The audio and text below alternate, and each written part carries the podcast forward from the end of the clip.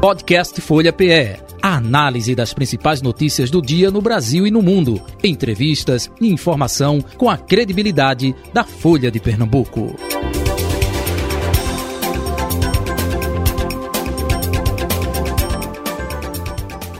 Presença aqui no estúdio da Folha FM da deputada estadual eleita pelo PT com 39.499 votos, Rosa Amorim filha de assentados da reforma agrária, né, e cresceu nas fileiras do movimento dos trabalhadores sem terra de Caruaru, no Agreste pernambucano.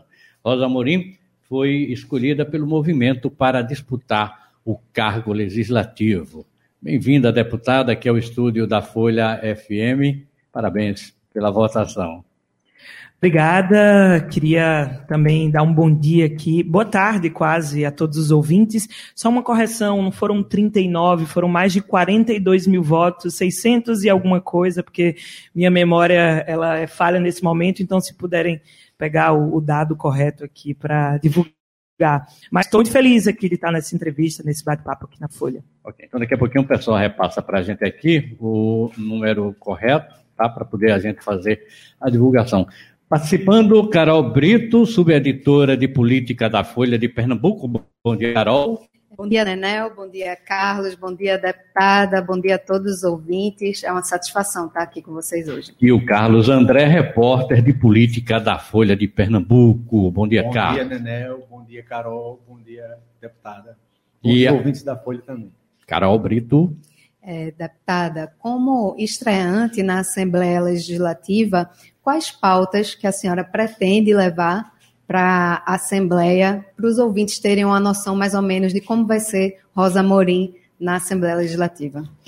Primeiro também dar o um bom dia aqui para Carol e para Carlos, né? Bom, primeiro que para nós é algo muito simbólico a gente ter conseguido é, esse pleito na Assembleia Legislativa de Pernambuco. É, eu sou a mais jovem deputada estadual eleita é, do nosso estado, com 25 anos. E também acho que é importante dizer que, mais do que Rosa Morim, é, eu represento esse grande coletivo né, e movimento social chamado Movimento dos Trabalhadores e Trabalhadoras Rurais Sem Terra, que pela primeira vez na história decidiu lançar candidaturas em todo o país. Foram ao todo 15 candidaturas, das quais elegemos sete deputados, três federais, quatro estaduais então, para nós é bem importante né, ter essa parcela da sociedade civil organizada ocupando também, nesse momento, cadeiras no parlamento brasileiro. Sobre os nossos desafios e as nossas principais pautas que a gente vai levar para a Assembleia Legislativa de Pernambuco, acho que é importante dizer que eu represento uma grande parcela, né, o povo do campo, né, a agricultura familiar camponesa, mas também nós construímos essa candidatura muito vinculada também à cidade, às questões urbanas. Então, eu posso dizer que há uma síntese na nossa candidatura e dos nossos desafios que estão aí entre o campo e a cidade. E algo que unifica essas do, esses dois lugares é, que, para nós, levamos e vamos levar como pauta principal é o combate à fome no nosso país. Então, nós achamos que nesse momento o Brasil precisa tomar o combate à fome como prioridade, tanto a nível nacional como a nível estadual, e nós queremos apresentar o nosso primeiro projeto de lei que seja um combate emergente à fome.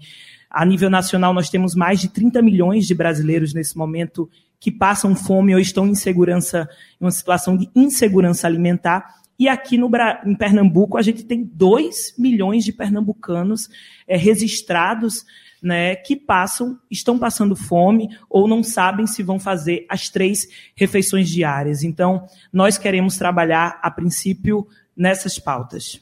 Só para corrigir aqui, o número total de votos da deputada Rosa Amorim foi de 42.682 votos. Obrigada. Ok. Carlos. Deputada, a senhora vai ter colegas na, na LEP que não comungam muito das suas ideias, o que é normal. O problema é que tem alguns que são radicalmente contra as pautas que a senhora defende. Como é que a senhora vai lidar com essas adversidades? Primeiro, eu acho que essas eleições para nós foram eleições muito atípicas, né, a nível nacional, estadual, porque nós tínhamos em disputa dois campos com ideologias opostas muito distintas, né?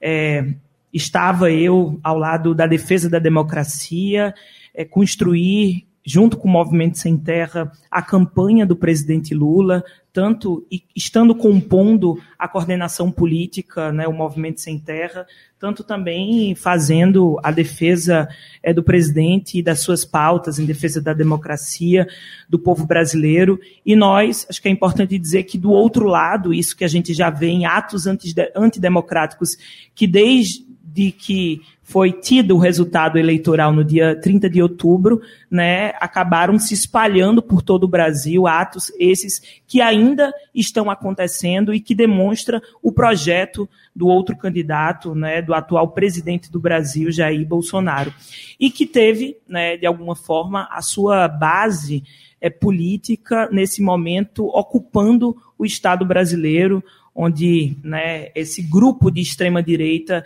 são maioria hoje no Senado, é maioria no Congresso Nacional e também compõe né, uma grande parcela da Assembleia Legislativa de Pernambuco. Portanto, realmente nós vamos ter desafios políticos muito grandes, porque temos campos opostos é, muito divergentes, mas eu acho que é importante dizer que nós vamos, sobretudo, prezar por um diálogo, porque queremos, mais do que tudo, fazer com que as políticas públicas que visem o melhoramento né, do bem-estar social do Estado de Pernambuco estejam em primeira ordem. Então, para isso, nós é, acho que é importante a gente ter mediações nesse cenário. É, deputada, a senhora esteve presente na reunião que Raquel Lira promoveu com deputados estaduais é, de mandato e eleitos em Pernambuco. É, qual é a expectativa da sua relação, do governo Raquel Lira também, da relação do PT com Raquel, e se há um temor de que, por exemplo, ela teve um apoio de muitas dessas forças que Carlos André falou aqui, de forças conservadoras. É, a senhora, as forças progressistas temem que isso possa influenciar no governo de Raquel? Sim, acho que é importante dizer que Raquel convocou uma reunião com deputados estaduais, que aconteceu na última semana, é, os deputados estaduais eleitos. É, grande maioria desses deputados estavam presentes como um gesto né, tanto da governadora eleita como também dos deputados estaduais, mesmo estando em campos opostos, é, como um gesto para escutar. Escutar as propostas da governadora para o Estado, é, a governadora, nesse momento, né, da sua base, é, deputados que a deputada elegeu, portanto, ela está também numa movimentação de conformar a sua base de apoio. O que eu acho que é importante dizer é que, primeiro, eu não vou agir de forma individual, nós vamos agir enquanto bloco, principalmente do Partido dos Trabalhadores, né, da frente. É, da Frente Popular para Pernambuco. É, também queremos avançar nesses diálogos. E mais do que tudo, eu acho que é importante dizer: nós estávamos em cantos diferentes. No primeiro, no primeiro turno, nós estávamos fazendo a campanha de Danilo, no segundo, estávamos com Marília, não fui eleitora de Raquel, e achamos importante que, nesse momento, alguma, algum momento os palanques vão ter que ser desfeitos para a gente poder ter uma conversa é, sobre o nosso estado de Pernambuco. Então, nós não vamos estar na base do governo, eu acho que é importante dizer, estamos nessa conversa, né? É, qual tipo de oposição nós vamos fazer ao governo do Estado, mas, mais uma vez, gosto de dizer que é importante, sim, a mediação, o diálogo, e isso nós iremos fazer. Em nenhum momento também, no segundo turno, fizemos ataques pessoais a, a Raquel. A gente respeita muito o seu legado político, em especial é, na cidade de Caruaru, que é a minha cidade natal, né? Eu sou de Caruaru, é o meu colégio eleitoral. Então, nós reconhecemos a trajetória a trajetória política da governadora eleita e nós queremos dialogar. Inclusive, é, as propostas do governo de Raquel, é, elas coincidem um pouco com, com as suas ideias, principalmente combate à fome. Como é que a senhora vê as propostas dela é, de governo? Bom, eu acho que naquilo que a gente puder, as ideias elas confluírem, obviamente nós iremos estar juntos, né? A questão do combate à fome para nós, ela é principal porque o movimento sem terra nesse último período, em especial da pandemia, a gente acumulou muitas experiências e projetos nesse espaço, né? Desenvolvendo aquilo que o Estado não fez principalmente a nível nacional, mas também a estadual, no combate à fome no momento mais difícil do nosso país, que foi o momento né, de um acirramento de uma crise sanitária, de uma crise econômica, de uma crise política. Então, nós construímos uma campanha de solidariedade, que eu acho que foi a mais importante do estado de Pernambuco e também com uma referência nacional, que deu o nome de Mãos Solidárias. A nível nacional, a gente distribuiu mais de 10 mil toneladas de alimentos para ajudar o povo a enfrentar essa questão da fome. A nível estadual, foram mais de 9 mil toneladas distribuídas entre campanhas muito grandes, como o Natal Sem Fome, que nós queremos replicar esse ano.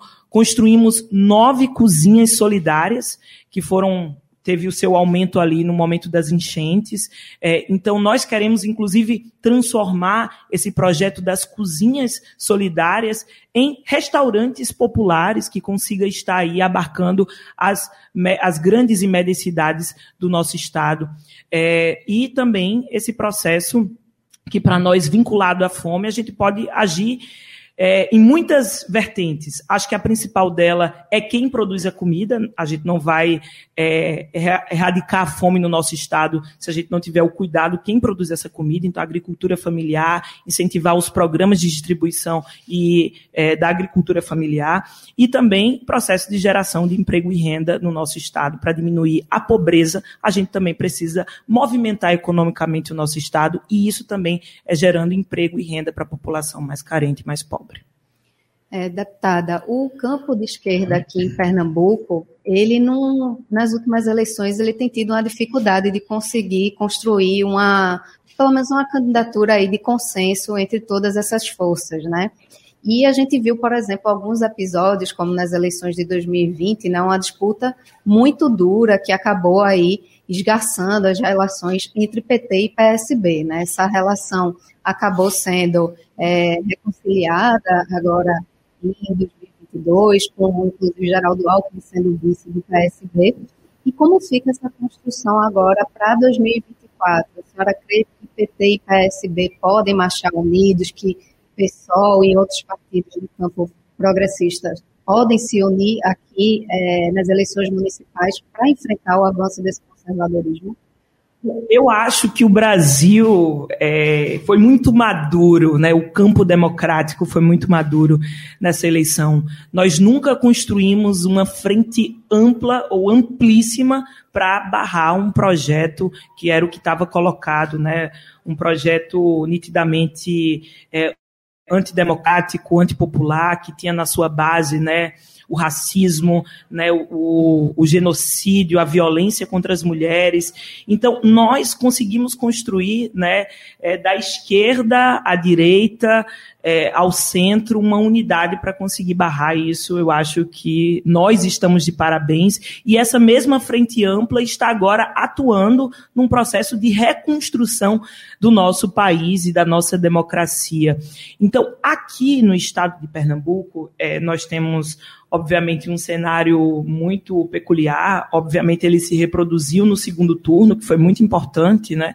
Tivemos aí é, canalizado na candidatura de Marília Reis, né, um apoio amplo, né, no, no segundo turno que não foi vitorioso, mas que foi importante para essa recomposição da esquerda. Mas quero dizer que 2024 acho que vai ser é, uma construção desse período. É, eu não arrisco dizer como estará a composição posição da nossa esquerda, mas eu arrisco dizer que eu acho que o PT está vivendo um momento muito importante, né, visto o presidente que foi eleito, e está também é, de forma interna, buscando um processo de crescimento, de crescimento das suas bases. Então, eu arrisco dizer que é possível sim, quem sabe, o PT lançar uma candidatura própria para disputa é, da prefeitura né, do Recife, de outras prefeituras do município. Deputada, a senhora é também das artes cênicas. É artista é, saber a dificuldade que a classe tem passado nos últimos anos, não só por conta da pandemia, mas também por conta do desmonte no nível nacional que o governo federal fez na área da cultura. É, como a senhora vê a política local dos artistas, é, no que diz respeito aos incentivos e políticas do governo local, o que a senhora pode fazer contribuir, em que a senhora pode contribuir para melhorar, se achar que tem alguma coisa que não está indo bem? Bom, é, na nossa construção da nossa candidatura, nós tivemos muito apoio, inclusive é, do segmento da, da cultura em suas diferentes esferas, né? É, desde a cultura popular até quem produz, até o que a gente fala né, da, da parte da graxa, né, dos técnicos. Então, nós conseguimos, na nossa plataforma política, é, se debruçar bastante né, sobre as dificuldades e possibilidades de avanços né, para o meio da cultura. Acho que a avaliação que a gente faz é que a cultura brasileira está em crise. Em crise porque a gente coloca a cultura em três dimensões. É, não adianta é, a gente só ter uma resistência na parte simbólica, na parte cidadã, se a gente não tem um orçamento para um incentivo nessas duas áreas. Então, a extinção do Ministério da Cultura em 2016, né, todo o corte no orçamento nacional de mais de 90% que o governo federal de Bolsonaro colocou para a cultura, fez com que, obviamente, os estados é, ficassem de mãos atadas. Então, eu avalio também essa crise muito vinculada a uma falta de abastecimento econômico para o setor cultural. E nós vamos ter um grande desafio. Eu sou muito otimista. Otimista porque a gente já tem um indicativo do presidente Lula de que vai ser recomposto o Ministério da Cultura. Né, com nomes, inclusive, muito importantes, que eu acho que tem que ser da área, um bom entendedor de por onde é o lugar da cultura, a cultura inclusive, também nas bases. de comitês nos estados, né, comitês de cultura. Isso, os comitês, é, eu gosto de falar dos pontos de culturas, né, que seriam esses comitês de cultura, mas que, na verdade, é incentivar é, e e distribuir a cultura mais na base, né? não ficar só nos grandes eventos, no São João, no Carnaval, mas pulverizar, fazer com que o recurso chegue, por exemplo, em Mãe Bete de Oxum, aqui em Olinda, né, que tem o seu espaço, no Teatro Experimental de Artes, que é um teatro garagem, ou né, no grupo de jovens que está fazendo rap, que tem um espaço organizado. Então, eu enxergo a cultura por aí. Então, é, posso dizer que sim, eu e o meu mandato, e o nosso mandato vai estar à disposição da classe artística e, e dos fazedores e trabalhadores da cultura do nosso Estado. É, deputado, o país vive um clima de bastante instabilidade, né? Após as eleições, foi uma eleição realmente muito dividida, mais dividida da história, e a gente vê aí na frente de quartéis pessoas pedindo intervenção militar, questionamento do, do resultado das urnas. Como é que a senhora vê esse ambiente de instabilidade e como o Lula vai fazer para conseguir governar e garantir um ambiente mais pacífico? Acho que a primeira coisa é que nós já estamos vivendo isso que eu falei em, em, um, em outro momento aqui da entrevista, é que essa frente ampla já mostra que grande parcela, né, ou pelo menos dos partidos, da institucionalidade, está do lado do governo, na defesa do governo. E esses atos, eu acho que é importante frisar que são atos antidemocráticos, atos que visa interferir no resultado das eleições, em que a gente já teve várias declarações é, do STF né, declarando que as eleições foram legítimas, que não houve fraude. Inclusive ontem é, o partido do presidente tentou lançou né, a, tentou aí colocar anulação de diversas urnas no nosso Brasil, sendo que nada disso foi questionado no primeiro turno. Então é mais é, a gente não quer que o Brasil se torne o Capitólio dos Estados Unidos, né, o, aquilo que aconteceu, os atos antidemocráticos. É, então, nós queremos preservar né, a democracia do nosso Brasil e falamos. Acho que é importante imediatamente, tanto o Estado de Pernambuco como a nível nacional, tomar uma dar, fazer uma interferência nesses atos, porque acabam atrapalhando verdadeiramente o trânsito, né? Muitas questões acontecem por conta desses trancamentos, por conta de atos antidemocráticos, que eu acho que é importante dizer. E não poderia deixar de dizer que o Centro de Formação Paulo Freire, escola de formação do MST, do Movimento Sem Terra, sofreu uma ação é, organizada, orquestrada pelos bolsonaristas, com um viés fascista, é, em que o nosso centro foi pichado com palavras mito e com a suástica nazista.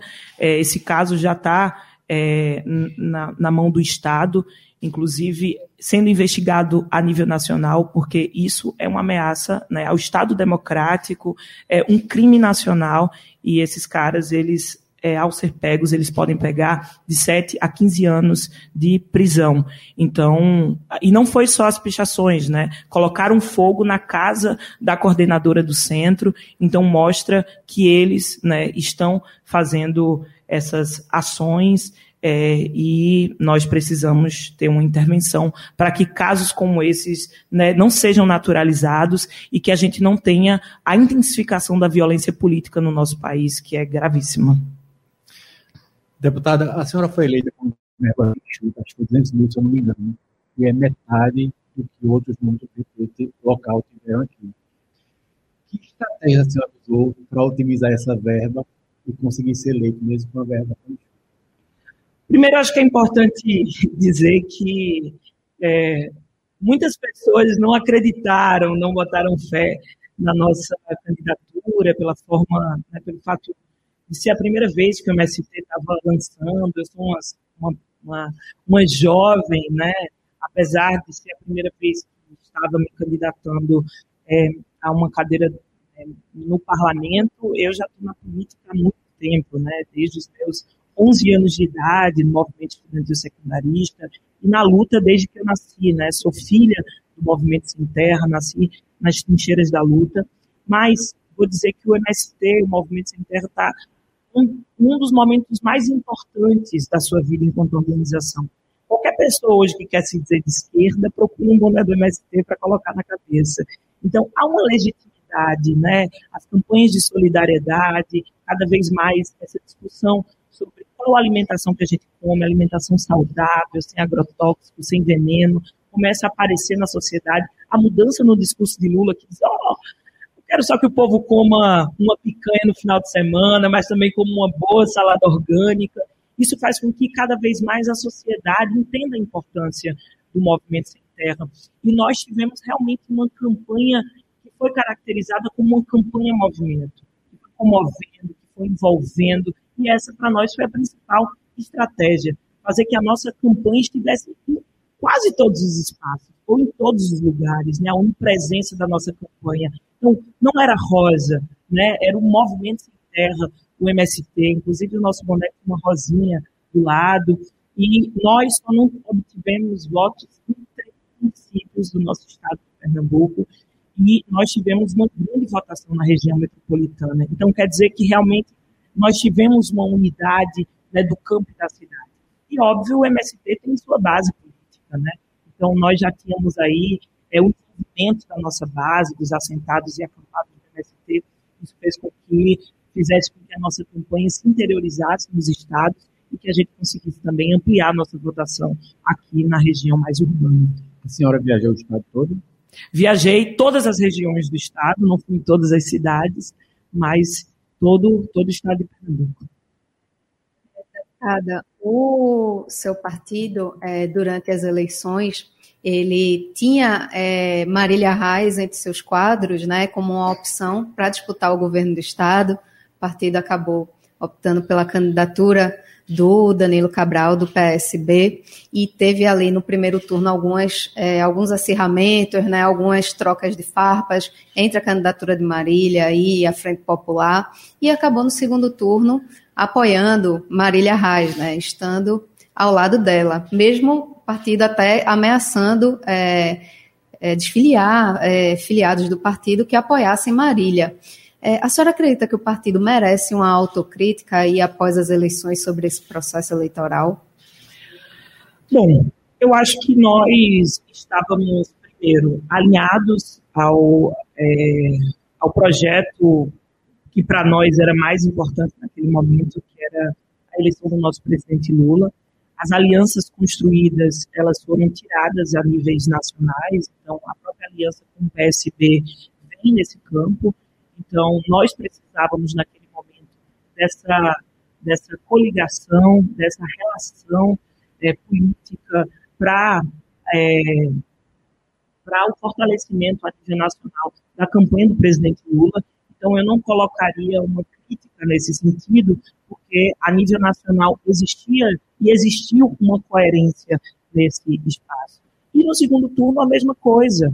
É, não por conta de, é, é de é, divergências políticas ou de mal-estar ou de mimimi, que nós não iríamos apoiar a Reis. Né? Eu sou recém-filiada no partido, né? me filiei para a candidatura, então não estou nessa briga há um, há um, tempo, nessa relação, mas olho né, com esse olhar de dentro e de fora de que no segundo turno sim foi feita a autocrítica, porque nós, uma das primeiras posições, primeira semana do segundo turno foi declarar o nosso apoio a Marília Reis. A senhora falou no começo que essas eleições foram atípicas. É, e uma das coisas que a gente constata é que o número de mulheres na LEP caiu de 10 para 6. E no momento em que a gente discute muito igualdade de gênero, feminismo, isso tudo. É... O que a senhora acha que aconteceu?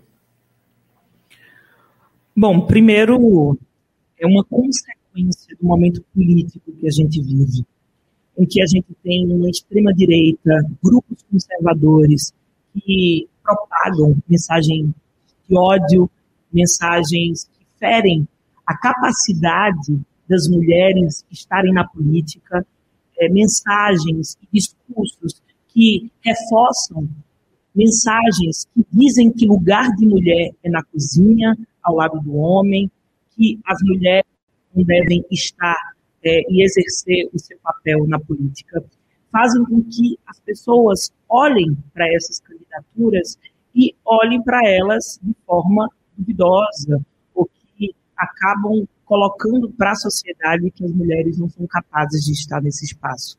Mas, por um outro lado, a gente vê o crescimento de candidaturas mulheres, de candidaturas de mulheres. E mais do que candidaturas de mulheres, mais mulheres negras também se colocando nesse espaço. Mostra que realmente a gente existe na sociedade uma polarização das ideias. Então, nós tivemos, sim, né, uma, uma perca política nesse lugar do legislativo, mas acho que é importante colocar que nós elegemos pela primeira vez na história de Pernambuco uma senadora mulher, professora, sindicalista, que passou por cinco gestões na Assembleia Legislativa de Pernambuco. Pela primeira vez na história, Pernambuco elegeu uma governadora que tinha como vice uma mulher governadora Portanto, eu acho que no peso da balança, Pernambuco avançou na participação das mulheres na política. Mas, obviamente, nós teremos muito desafio, muitos desafios, porque não basta ser mulher. Acho que é importante defender pautas que visam cada vez mais né, a luta contra o feminicídio, a luta contra o aumento da violência contra as mulheres, cada vez mais fazer com que essas mulheres tenham autonomia para sair de quadros de violência e para isso a gente só resolve com geração de emprego e renda. Então, nós vamos ter muitos desafios que é fazer com que essas mulheres que estão na LEP também defendam as nossas pautas. Só ressaltando também, é, Rosa, que essas mulheres fizeram a história, inclusive vieram da LEP, né? Sim, Tereza Leitão era uma deputada estadual, Priscila Krause, que é a vice-governadora, era uma deputada estadual. E a, e a Raquel era prefeita, né? Mas não, ela passou pela LEP. Não, ela passou, eu falo da atual legislatura, ah, né? Okay. E a Alessandra Vieira também, que foi candidata a vice na chapa de Miguel, mas não conseguiu ser eleita.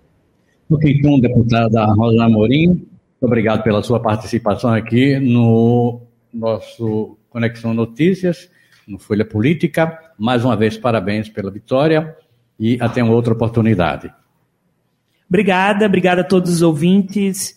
Simbora que os desafios são grandes. Então, obrigado, Carol Brito, obrigado, André. Até amanhã, então. Até amanhã, Nanel. Podcast Folha PE a análise das principais notícias do dia no Brasil e no mundo, entrevistas e informação com a credibilidade da Folha de Pernambuco.